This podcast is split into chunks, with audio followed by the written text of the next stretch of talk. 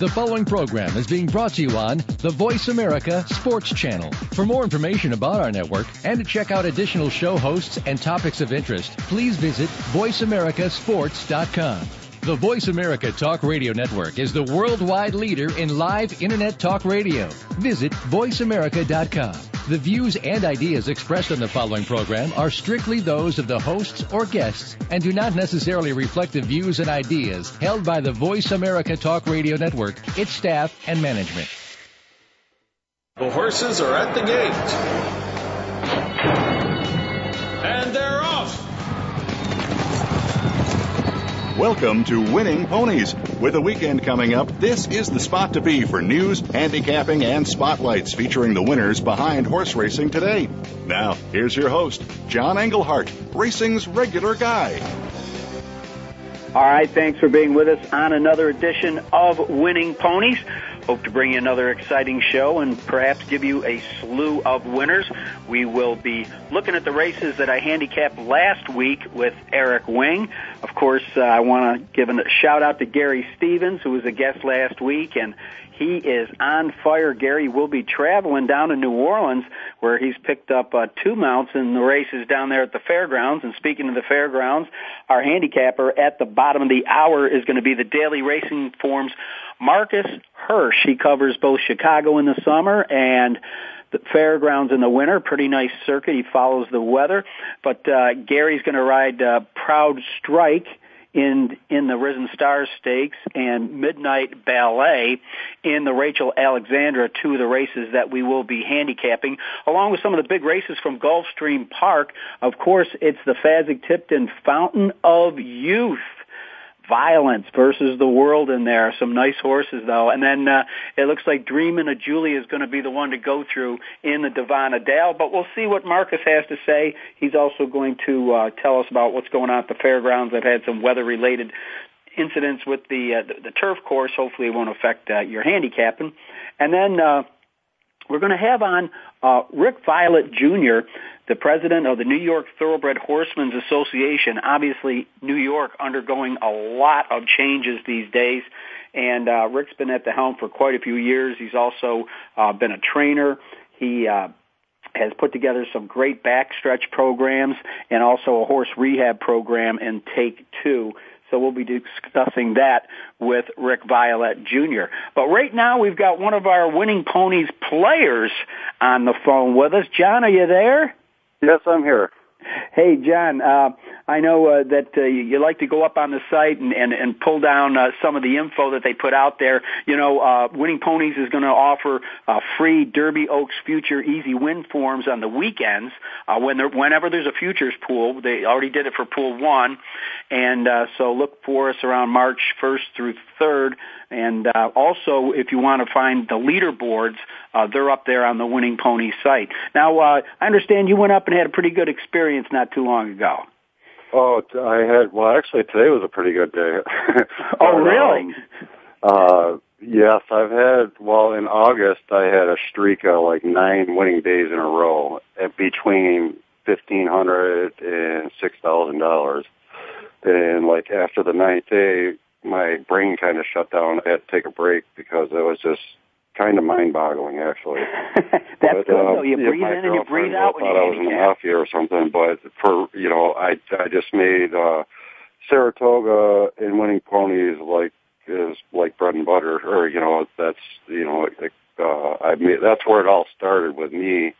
I've been gambling for, you know, 30 years, and this kid, well, not kid, but he just was new to horse racing, and he goes, yeah, look at this Winning Ponies thing. And, you know, I was like, hey, you know, I've heard, you know, you usually just shrug things off, but right. I was at OTB, and I was getting killed, and I had $20 left, and it was a maiden race, and they picked like bombs. It was 1, 3, and 8. I remember the numbers. I don't remember the exact odds. And I bet $2 exact the Partwheel, won over the 3/8, and I bet a $16 straight trifecta, 1, 3, 8, and it came in and paid like $1,800, and that kind of got the wheels turn a little bit. Well, John, I had to call my mother. She was like, she's coming to look at stories from winning ponies. Tell the listeners what is your favorite aspect of winning pony? Is it the easy win forms? What is it that you've been using? Well, the angles I really like is their sloppy track. Like today, I hit a really nice one that made my day actually. If I say single, the winning ponies usually gives you like the top three horses, so to speak.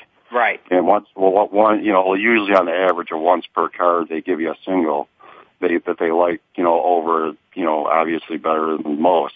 Well, right. Today in the mud at Oaklawn, they had a 10-1 single, but there was a 3-5 shot in there.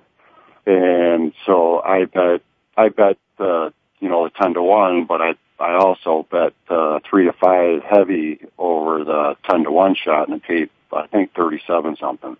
All right. Well, listen, that's great news. So keep tuning in. Of course, we're going to be coming down the road to the Derby. The racing's going to be more exciting, but I appreciate you being a winning ponies player and a winning ponies listener, John. Thanks a lot. Yeah, I love it. Thank you, guys. Keep it up.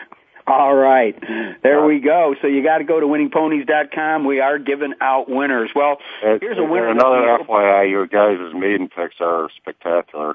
That's, like I said, for your listeners, always, pay close attention to the maiden because they're not as scared to pick, 20, 30 to one shots, that come in. Well, John, thanks a lot for calling in. I really appreciate it. Okay, take care. See you. All right, take care. Well, another winner that we hope comes away a winner is Rachel Alexandra. It was stated on the show last week that she had been taken to Rood and Riddle. Of course, she had a very large foal, 140-pound foal. The foal is on a nurse mare and is very healthy. And so after her emergency surgery, right now they're being very cautious, but it seems like some of the language is not as dangerous as it was last week. She's actually been able to come out of her stall and graze and be walked. So it looks like she's starting to get her health back. Some bacteria had gotten in her colon. They had to take part of it out. So basically, they're not giving out a whole lot of news, but what they're saying is no news is good news. And Stone Street Farm said the next official update on Rachel Alexander's condition will be issued on Saturday. So let's knock on wood and hope she's back. Another great mare that's still running is Black Caviar, the wonder from down under. Well, she remained undefeated with a 2.5-length victory in a race that's now named after her, the Black Caviar Lightning Stakes. She's won the Lightning Stakes the last 3 years, including this year, where this is the first year it was named after her. Of course, she's now 7 years old. I think it's great that she's back into training. As a matter of fact, just today, she became the second active runner to be inducted into the Australian Hall of Fame. She joins the superb Sunline as the only other horse voted while still racing. And trainer Pete Moody says she's unbeaten. I doubt anybody would disagree with this honor. She's got nothing to prove. She is simply the best. Another one that is simply the best as far as Class Acts are concerned is Ramon Dominguez, and he's been discussing his rehabilitation. He's coming along as good as he can, but the main thing was he feels like the prognosis for the first week, the physical therapy couldn't do a whole lot for him because he is so fit and doing well. But he's not going to come back. He has no timetable for his return. He's going to come back, but he has no timetable, and he's maintained his sense of humor through it all. He's taken it one day at a time, and he says, mentally, if I'm sharp and I don't think it's due to the injury, I'm going to be coming back. So we wish him best of luck. And let's hope for another great comeback story in the saddle this weekend is Gary Boulanger. Remember that name? He's going to come back on Sunday. We talked last week to Gary Stevens and been off the saddle for 7 years. Gary's been away from 8 after a serious spill at Gulfstream Park. As a matter of fact, it was in the Mac Diarmida, a race that we handicapped just last week, and we'll be talking about in a little bit here. But he, has undergone. He became a trainer after he took off from riding, and he's been getting on horses. He's been coming out in the mornings, and he had to perform before the stewards to make sure that he could break out of the gate. And he says, you know, he's going to ride. He feels healthy, and he's going to come back. You may recall back in the early 90s where he rode more than 300 winners in 91 and 94. He won both the Queen's Plate and the Woodbine Oaks. Boulanger won 5 meet titles, 2 at Calder and 3 at Long Acres up in Washington. And as a matter of fact, he won 247 races there to beat Hall of Fame jockey Gary Stevens. So good luck to Gary Boulanger. And also some news from the breeding shed. Point Given is going to relocate to Calumet Farm. That farm is now being leased, and he's going to join the Australian champion Americaine, Canadian champion Eye of the Leopard, multiple graded stakes winner Aconite, and Lentinor, who's a full brother to Derby winner Barbaro. All right, we said we're going to take a look at some of our races from last week. Let's get right on with, why didn't I ask him about this horse? When we were talking to Gary Stevens last week, we mostly discussed his comeback, and I should have said, well, how do you like your chances in the Santa Maria? Well, you know, a lot of people didn't like his chances. He was sent away at 9-1 on the Brazilian-bred Great Hot. And Great Hot had never gone wire to wire, but Gary had been working the horse in the morning. The horse worked a bullet prior to the start in the Grade 2 Santa Maria, and went wire to wire, held on by a half length over the even money favorite Book Review. So congratulations to Gary, who's now in the last week and a half has won the 3 stakes races out at Santa Anita. We'll see how well he does at the fairgrounds this week. Then we had the Mac Diarmida. I was hoping to get that name out right. The Mac Diarmida, and this set off a great week for Bill Mott. Of course, Royal Delta made a comeback in the Sabin, but in the Mac Diarmida, it was Amira's Prince, an Irish bred who stalked 3 wide, made a big move on the turn, and then pulled away. This is a horse I like because Johnny V had the mount on Teaks North, who may well have been the favorite. He wasn't. They went with Johnny V, but Amira's Prince got the job done, and running second was Teaks North. Third, I Owe You Big Time. Let's see now. From there, we went to a race that could have impact with the Kentucky Derby. We thought it would. Eric Wing was our guest handicapper last week. And basically we said, boy, we ought to just box the Triple Crown nominees. There were 4 of them in there. Well, believe it or not, the Triple Crown nominees did not hit the board. Mandano, 2-1 from the Baffert barn, took the lead and looked very strong into the stretch. But then all of a sudden he was just swallowed up by Dice Flavor, who went off at 9-1. Nice ride by Jose Valdivia Jr. off the pace and got the job done at 9-1. In the second spot was Nina's Dragon, another non-Triple Crown nominee at 13-1. And third was Eric's Long Shot, who went off at 25-1, counting days. None of those horses are nominated to the Triple Crown. So a bit of an upset there at Golden Gate in the El Camino Real Derby. And then we went to Laurel Park. It looked like a very evenly matched race right there, but it was upset time. That's right, a shipper from Mountaineer who had won 3 in a row, maiden special weight, allowance went off at 22-1, stole it on the lead with Juan Vargas in the saddle. Funny's Approval got the job done over the favorite, My Wandy's Girl, and running third was the 4 with Great Pleasure. Well, that pretty much wraps up the racing scene across the country from last week. And coming up next, I'm looking forward to this interview. We're going to be talking to the president of the New York Thoroughbred Horsemen's Association, Rick Violette Jr. You're listening to Winning Ponies.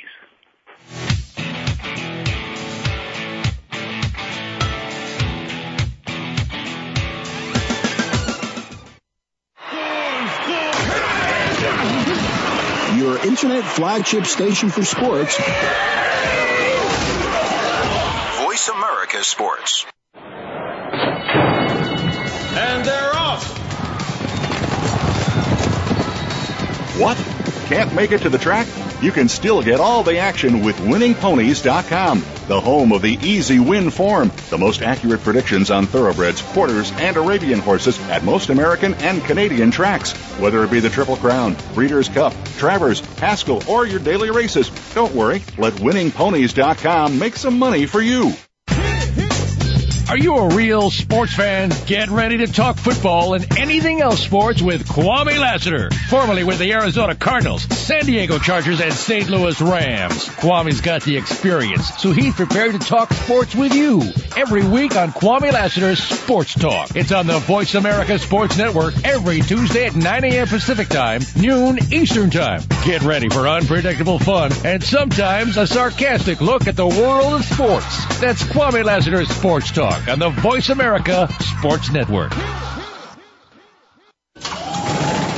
opening kickoff is a beauty. It's a fly ball deep right field. Back goes O'Neal. He's at the shot. Got it with 2.8 seconds left to left. I don't care where they put him. This one is out of here. From high school to the pros, we cover everything. Let your voice be heard. Voice America Sports. Every Wednesday, you'll want to talk sports with Touchdown Tony Collins and his co-host Bill Mattis. Tony's broken records and has been to the Pro Bowl and the Super Bowl. We'll talk about what's happening in sports every week with news, action, and notable guests from all aspects of the sports world.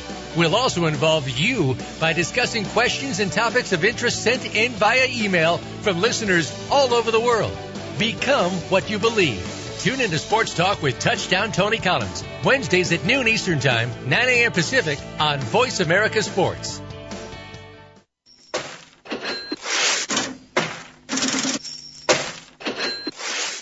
You're tuned in to Winning Ponies with your host, John Englehart. Got a tip for us? Need a tip from us? If you want to talk with John or his guests, the phone lines are now open toll-free at 1-888-346-9144. That's 1-888-346-9144. Or you can send an email to show@winningponies.com. Now, back to Winning Ponies with John Englehart. All right, and with me now is Rick Violette Jr., the president of the New York Thoroughbred Horsemen's Association. He's got quite a varied background. Rick started showing hunters and jumpers back on the East Coast. Then he started galloping horses part-time and kind of came over to the other side and decided to go with the thoroughbreds after graduating from Lowell University in Massachusetts. He started on the backstretch at Suffolk Downs, worked for trainers like Emile Allain and David Whitley. Started his own public stable in 1983. He's developed many New York graded stakes winners, including Read the Footnotes, Man from Wicklow, March Magic, Dream Rush, and High Finance. So I got a feeling that the New York Thoroughbred Horsemen's Association are really happy to have a guy that has seen the sport from just about every side that you can. Rick, are you with me? Yeah, I am. I'll try to stay with you. I'm sure you'll do fine. Tell me, New York has been so much in the headlines lately. I mean, the impact that the Aqueduct Casino has had on racing. Kind of describe to us what the landscape, where you were, where you are, and where you hope to go. Well, I mean, we were crashing and burning. There's no question about it as far as even purse levels had reverted, back some 15 years as far as overall purses. The breeding industry in the state, I think they lost 100 farms, which was like 25 or 30% of their total farm, businesses in the state. Stallions were leaving, big outfits were leaving. Becky Thomas's sequel had basically gone to a skeleton crew and had just a couple of resident mares there and stuff like that. So we were in great shape. And since the VLT revenue has started flowing, it's been an absolute about-face. The full crop is projected, I think, to increase by 30%. Not only did a lot of the farms return, but a number of Kentucky entities have dipped their toe in the water from you know, Darley and Binary and Three Chimneys, you know, significant presence in Kentucky is now a presence in New York. The press structure has risen about 40%, and you know, the overall product, while it's a lot of times there are a lot of fingers pointed at the quality, a lot of times it's compared to a myth or something that really never existed or isn't out there. The day-to-day racing at both Santa Anita and Gulfstream Park, their state's A product, is a lot of times no better than it is in New York. With, you know, everybody has some cheap racing at the bottom, and that's just something that everybody has to deal with these days. Well, it seems like almost weekly on the show when I have a segment on stallions and breeding, the like, it's like almost every week. Obviously, now we're into the breeding season, so it won't happen as much. But there was an announcement of, you know, a quality stallion moving into the state, and obviously that's going to mean that the broodmare crop's going to improve, and probably better broodmares are coming. Recently, you put out a letter from the president for your organization concerning the year-round race, and what really hit home for me was the ramifications that the impact it would have on the thousands of jobs supported by the industry. And, you know, that's one thing that's always bothered me, how people saying, well, why should racing, you know, get their cut of casino money and not, you know, the Circle K down the street? Well, you don't want to close down one industry to open up another. And quite frankly, the racing industry is a huge pebble in a pond. I don't know that people recognize the impact it has through so many jobs. You know, we joined together actually just about a year ago with the standard bred industry, the Farm Bureau, the breeders, and had an independent company do an economic impact study in New York State. And we held our breath a little bit. We thought we were significant, but we needed those numbers to come back in the right direction. And it was really phenomenal. I mean, there were 33,000 full-time jobs attributed to the, you know, horse industry in New York State. It's a $4 billion impact to the, you know, revenue in New York State, 1.3 acres of green space is pretty much preserved by the horse industry in the state, and it goes on and on. Our revenue that we get from the VLTs, we would lose tomorrow if the only thing you could say was giving money to wealthy horse owners, and we know that. Sometimes wealthy and horse owners isn't necessarily in the same sentence. It can sometimes bring a wealthy man to his knees. But if we're only that, we lose it tomorrow. The biggest reason we have that revenue is to bolster an entire industry, and that's from the grassroots up. And if you want to call it a jobs program or an infusion of money to support a significant population in New York State, and that's jobs from the hot walkers to the surgeons to the dentist to the dry cleaner and the deli down the road. All of those are directly connected to racing, where it's a significant industry, and it deserves the aid that we're getting. And without it, those jobs will go to other states or just disappear. So. It's a cycle. I mean, year-round racing doesn't necessarily fit for a lot of places, but in New York it works. The revenue is there.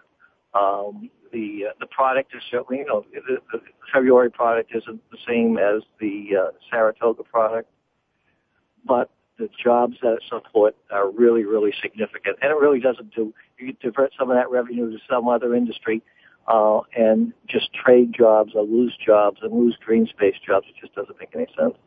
Yeah, and I really thought that was important in your letter from the president, and I think that's something that can't be emphasized enough, because there are people outside of our game that just watch, you know, the Triple Crown races and see what appears to be, you know, rather affluent people winning a whole lot of money, and they don't realize the trickle down effect that this sport really does. But right now, I mean, there can't be. This has got to really give you impetus through the Horsemen's Association to be able to finally tell people, hey, you got a chance to make money. Come to New York. breed in New York. Get an Ohio. Get a New York bred. You say that very delicately. We give him a shot to break even. I mean, I never, you know, getting into horse racing and attaching it to making money is, I don't want to insult the used car salesman out there, but you have to get into it because you love the game. You certainly have a better chance to make economic sense with the revenue that we're dealing with now. And if you're fortunate, you can make some money. But it's a tough, tough business. Still 90% of owners are probably going to break even or lose money. And that 10% of fortunate people out there that do doing things right way with a significant injection of luck, I have a shot to make some money. But if you're getting involved solely to make money, you're probably supposed to be doing something different. Right, and I've always emphasized that to my friends that want to get in. First, I advise partnerships because, you know, you can get your toe in the water and not take a big hit and say, look, if at the end of the year we break even, we had a great season because we had so much fun. We watched our horse develop. Maybe we got our picture taken a couple times. So it's nothing you go in. But the whole thing is, at least for farm owners and breeders, you've got some more incentive now to try to say, you know, you got a better chance now, you know, maybe coming out of this, you know, instead of just, you've got no shot. No question about it. I mean, it's the second leading agri industry in the state. Dairy farming is the leading agri industry. So we've been quietly, you know, we've taken a bunch of blows to the chin and got a bloody nose over the last year or two. But it's a substantial business that's with a bullet up. With the infusion of money, with the return of a lot of farm owners and jobs, the 33,000 jobs will certainly spiral upward if we continue in this direction. Absolutely. Well, it's just great to see, you know, the farms coming back and the jobs that are being created. And also, Rick, I'm running out of time here, but I want to thank you for some of the humanitarian programs that you've started, both on the backstretch and your Take Two program for retired racehorses. I think you're doing an outstanding job. Well, thank you. That's really taken off. They're literally all four corners of the country, from Oregon to Florida, California to Vermont, will have those Take Two classes restricted to thoroughbreds at horse shows. And it's really its second year. There are over 50 shows that I'll offer. It's really spectacular. All right, well, listen, I'm going to advise anybody that if they want to find out more about what's going on in New York and Rick's efforts to go to www.nytha.com. That's the New York Thoroughbred Horsemen's Association.com. We've been talking with the president, Rick Violette. Rick, thanks so much for your time. My pleasure. Have a great night. Okay. Well, I'm having a great day, and hopefully it's going to get greater because I'm going to get a chance to talk to one of my favorite handicappers, Marcus Hersh, the man from the Daily Racing Forum that gets to follow the good weather in the summer in New York and the good weather in the winter down in New Orleans. You're listening to Winning Ponies.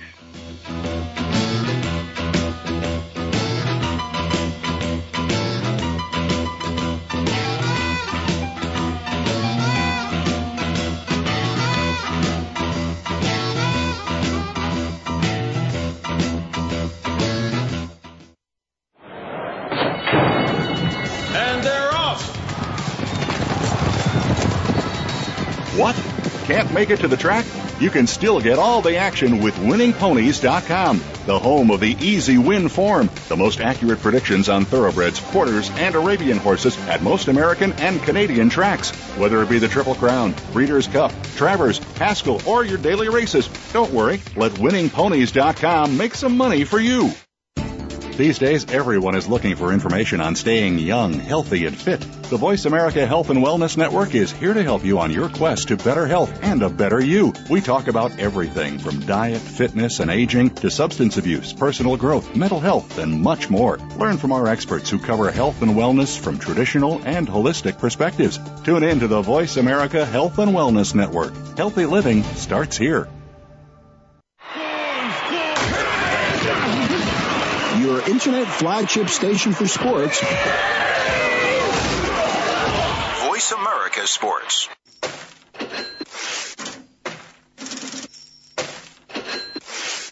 You're tuned in to Winning Ponies with your host, John Englehart. Got a tip for us? Need a tip from us? If you want to talk with John or his guests, the phone lines are now open toll-free at 1-888-346-9144. That's 1-888-346-9144. Or you can send an email to show@winningponies.com.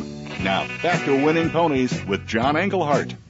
All right, and with me now, a gentleman we had on, I'll say 6 months ago, but we were talking Chicago racing then, and now he's moved his tack down to Gentilly Boulevard in New Orleans, and that, of course, means he's at the fairgrounds with us from the Daily Racing Forum, writer and handicapper Marcus Hersh. Marcus, how are things going?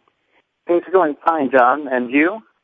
Not bad at all, except we're expecting an ice storm tonight, so hopefully the wires won't go out before this interview concludes.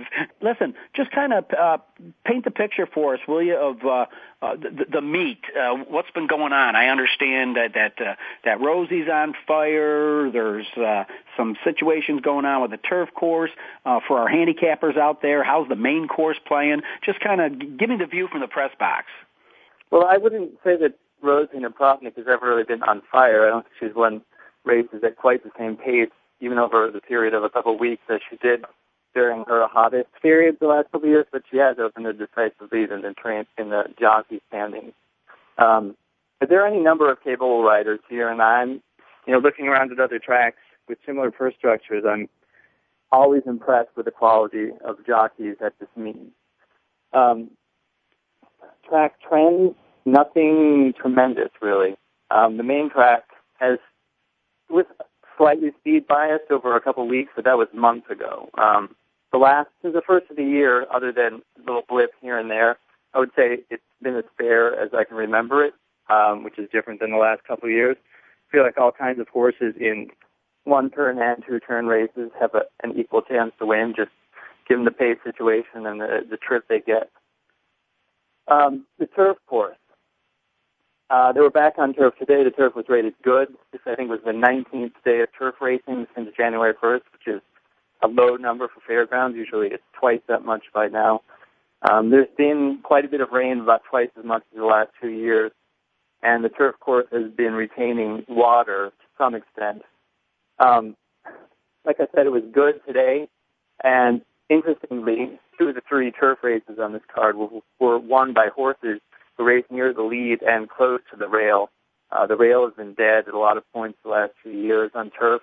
I don't know if that was the case today, but things could be completely different by Saturday. We're supposed to get rain tonight, tomorrow, and Friday night. 20% chance of showers Saturday. So, the course that they run on Saturday is going to be much different than the one today.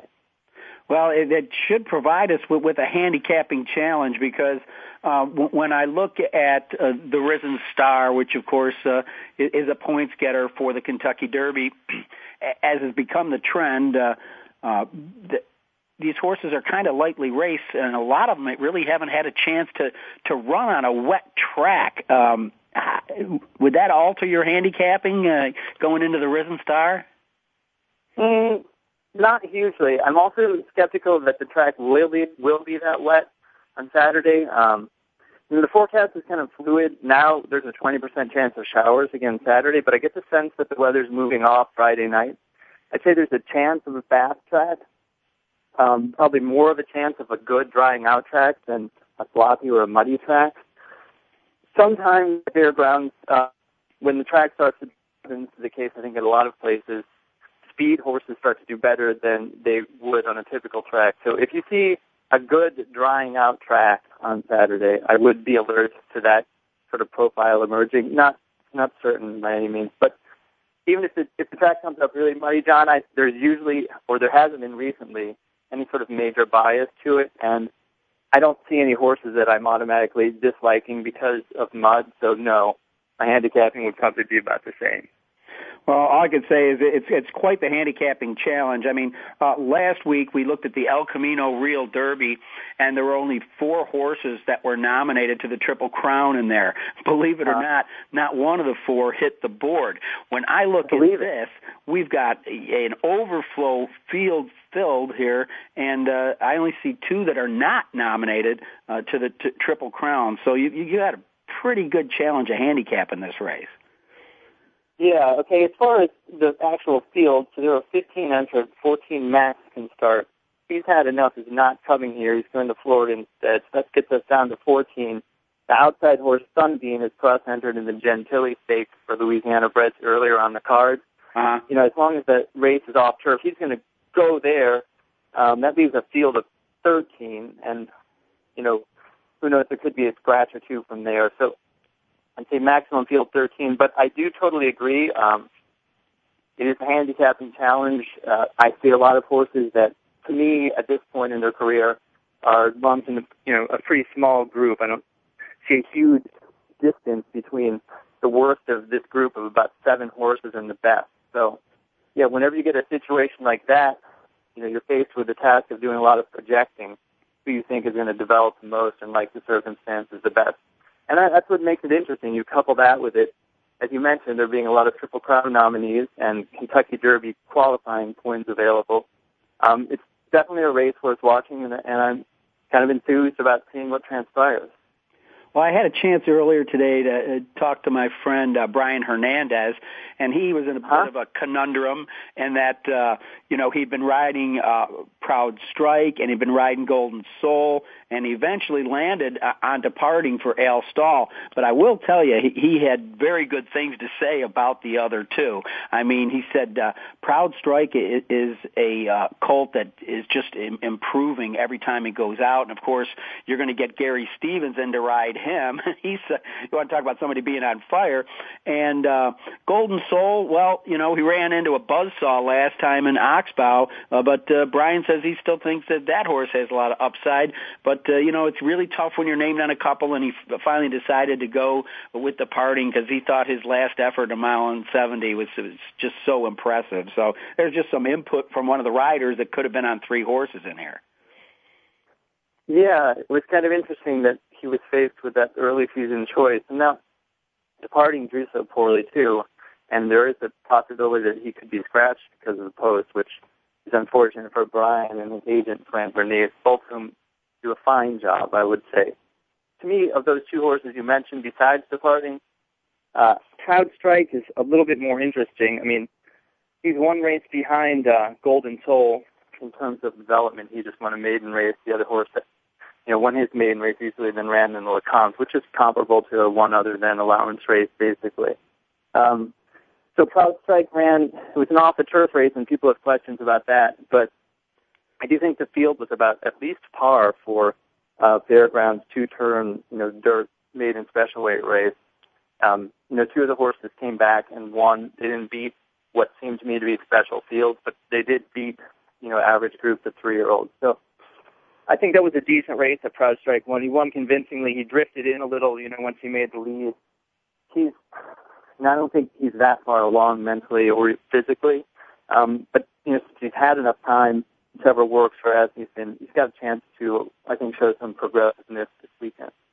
Well, as I look at this race, I really think, again, it's a very quality field, and any one of these horses could have a huge race.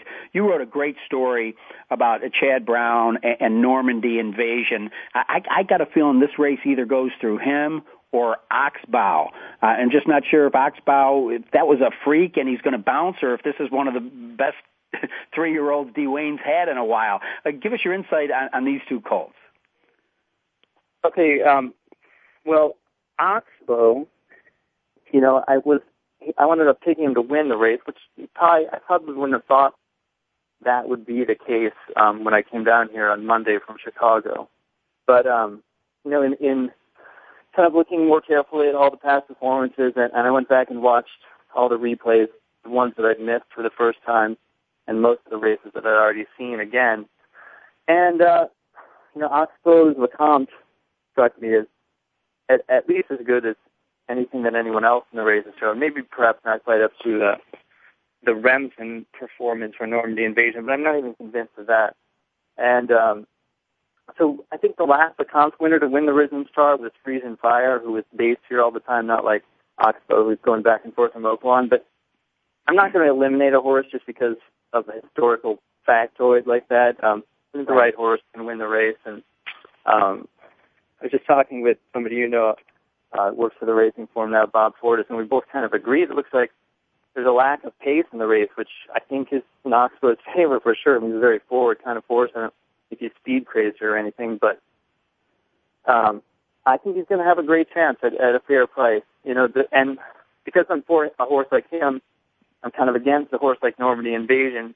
He did show speed in his debut at Sprint Race and faded late. It was kind of a lot different than his next two races at a mile and an eighth, where he was taken back and made a big run, a really sustained run in the Remsen. But I think he does have natural speed to some extent, but I certainly don't think he was being trained that way last year.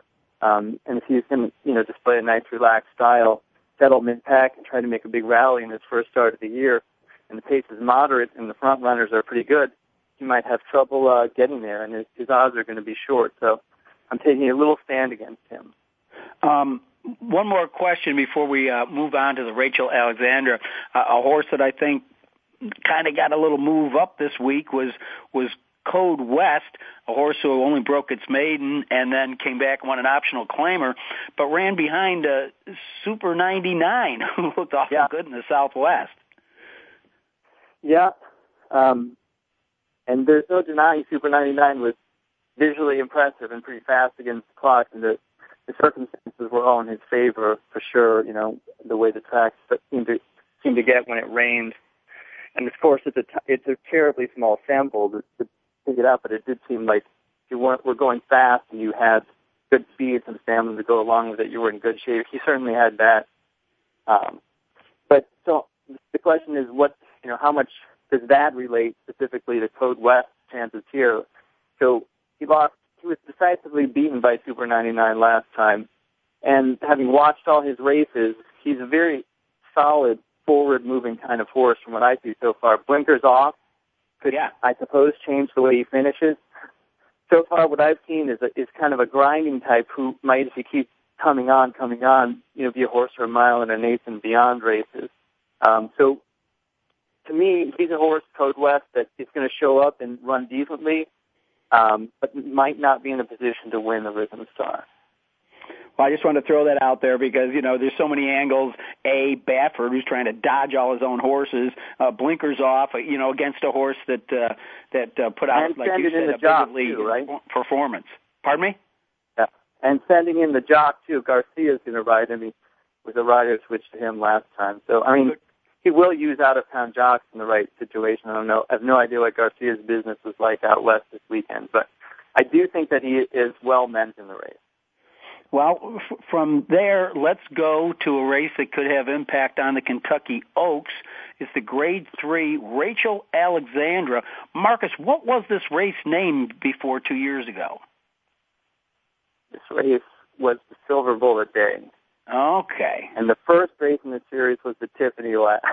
Okay, yeah. I was back there when Tiffany Last was running. Older horses going long on dirt. And the Silver Bowl Day is the first in the series, and this is the Rachel Alexandra. Well, you pointed out in an article earlier this week that the Silver Bullet Day kind of turned out to be a mix of gumbo, and that we're not going to see many returning horses out of that race. And so right now, I mean, does this leave this race? It looks like Pletcher might be the one with Rosie up on unlimited budget. You got a filly that's nominated to the Triple Crown. Is she the one that they got to knock her Tiara off? I'm not going to try to beat her. You know, you pretty much covered it. I'm not sure that the horses that are in this race that didn't run in the Silver Bullet Day are substantially worse than the first few finishers. I'm not sure how strong a race it was, but I don't think there's anything better. And from what I can tell, Unlimited Budget looks like she's already run better than these horses. I know that Unlimited Budget, you know, had things her way when she beat Emollients in the Demoiselle But she did beat her, and I think Imaliant is a very good filly. And this horse has probably been trained, to win first time out under the right circumstances, and I think she'll probably find them in the Rachel Alexandra. Well, yeah, I definitely think she looks like a standout. And again, Todd Pletcher just trying to get out of his own way with all the great horses that he's got in his barn. Well, here's what we're going to do, Marcus. An alternative. I mean, the horses run fast, and was a bit flashy with Dancing in the Circle for Larry Jones, one of two horses he runs in his spot. Uh-huh.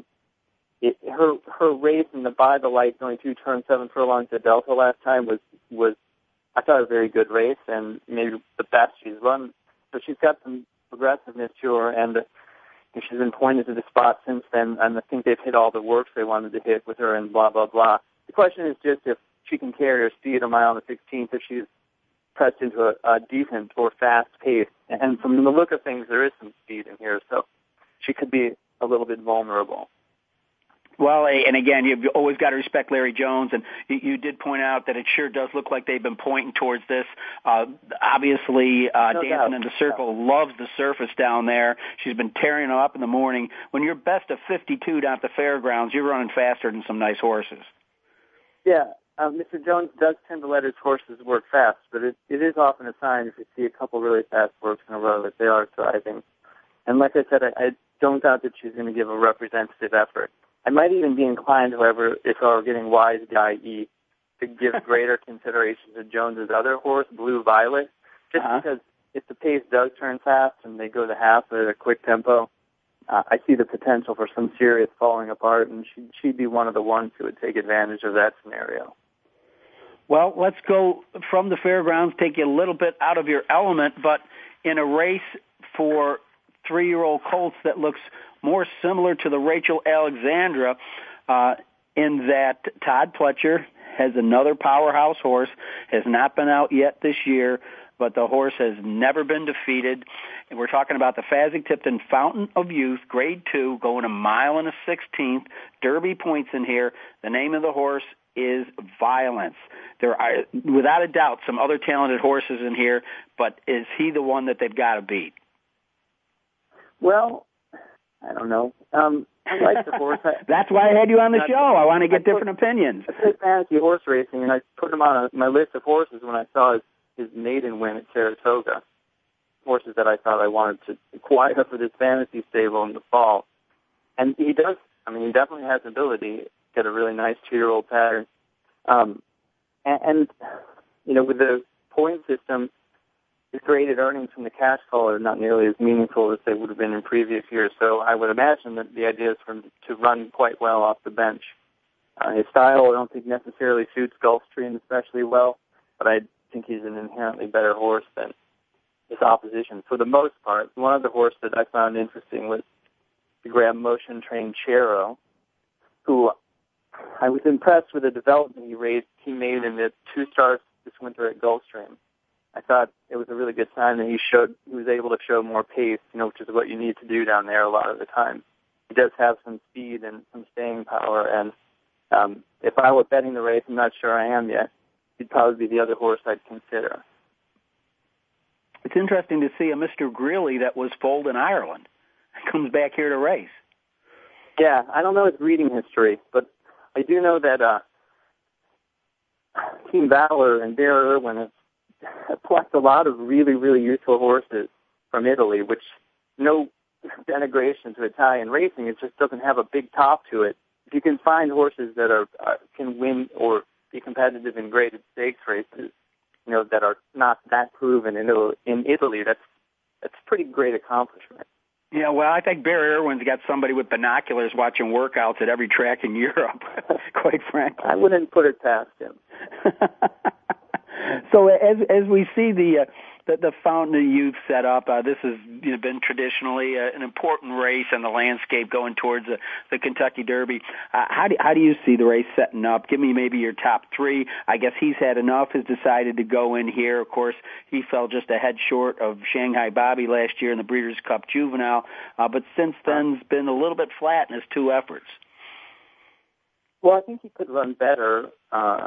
He seems like he's more of a dirt horse, and he doesn't have that much exposure on dirt, although There's the growing sense that the Breeders' Cup Juvenile is turning out to be a negative key race based on the return so far. Correct. You know, I'm going to punt on the third horse. I would take Chero at a little bit of a price over Violence, but I wouldn't do it with a lot of confidence or, for that matter, a lot of capital. Let me give you, if you could, to our listeners, Marcus. You said you weren't even sure you were going to bet the race, but if you would, give me your top three and how you'd play them. Oh yeah, well, I mean, I would probably be fooling around with Chero in the win pool, and maybe a little bit of Exacta with Violence and a couple other horses. I don't know. I might look beyond the obvious second and third choices, or third and fourth choices, and play around in case Violence doesn't fire. But like I said, I'm not hugely sold on the race as a great investment opportunity, for, at least in my zone. Well, it's going to be fun to watch. If Violence does come back, it's going to put another ring around, another Pletcher runner. Must be a real problem to have for him and Baffert to try to keep so many of their own horses away from each other. Well, we've got about 2 minutes left before we close, and I was hoping that the Davona Dale would come up a little bit better than it did when I picked this race a few days out, but we only ended up with a field of five, and in there is another filly nominated the Triple Crown, Dreaming of Julia. Any way they beat her in there? I think so. I mean, it would be nice if there were more horses, but they would just see filler, I would think, John. I mean, I think there are some potentially nice horses in here.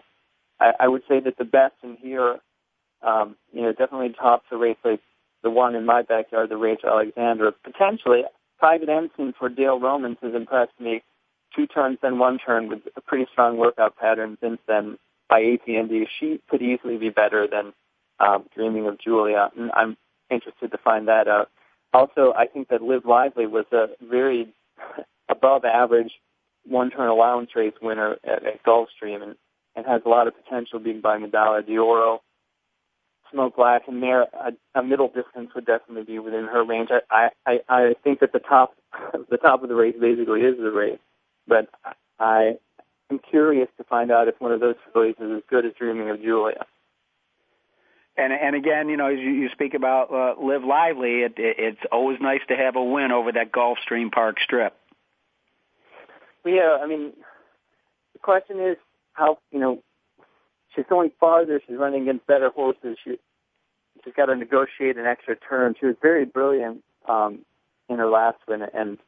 But it's the kind of win that a track like Gulfstream can flatter and make a filly look a little better than she might basically be. But also at the same time, it was flashy enough that she could have more substance than that too. That's why I think, despite the short field, it's a race worth tuning into.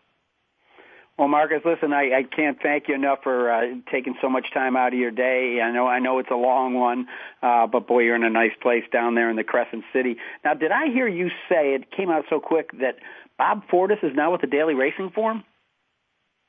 Bob Fortas, yes, he is a freelance writer for the Racing Form. His work generally appears Friday online and in Sunday's Daily Racing Form. He writes 1 or 2 stories a week, helps cover stakes races, and generally keeps people abreast of the innermost workings of this racing venue. Now, nobody knows it better. Please give him a shout-out for me, Marcus. Bob for me, all right? Say hello. Okay, we've been talking with Marcus Hersh from the Daily Racing Forum. I'm John Englehart, and that's going to conclude this edition of Winning Ponies, thanks to Rick Violette Jr. from up there in New York. Remember, if you take a loved one to the races, practice safe bets. Thanks for listening to Winning Ponies with John Englehart.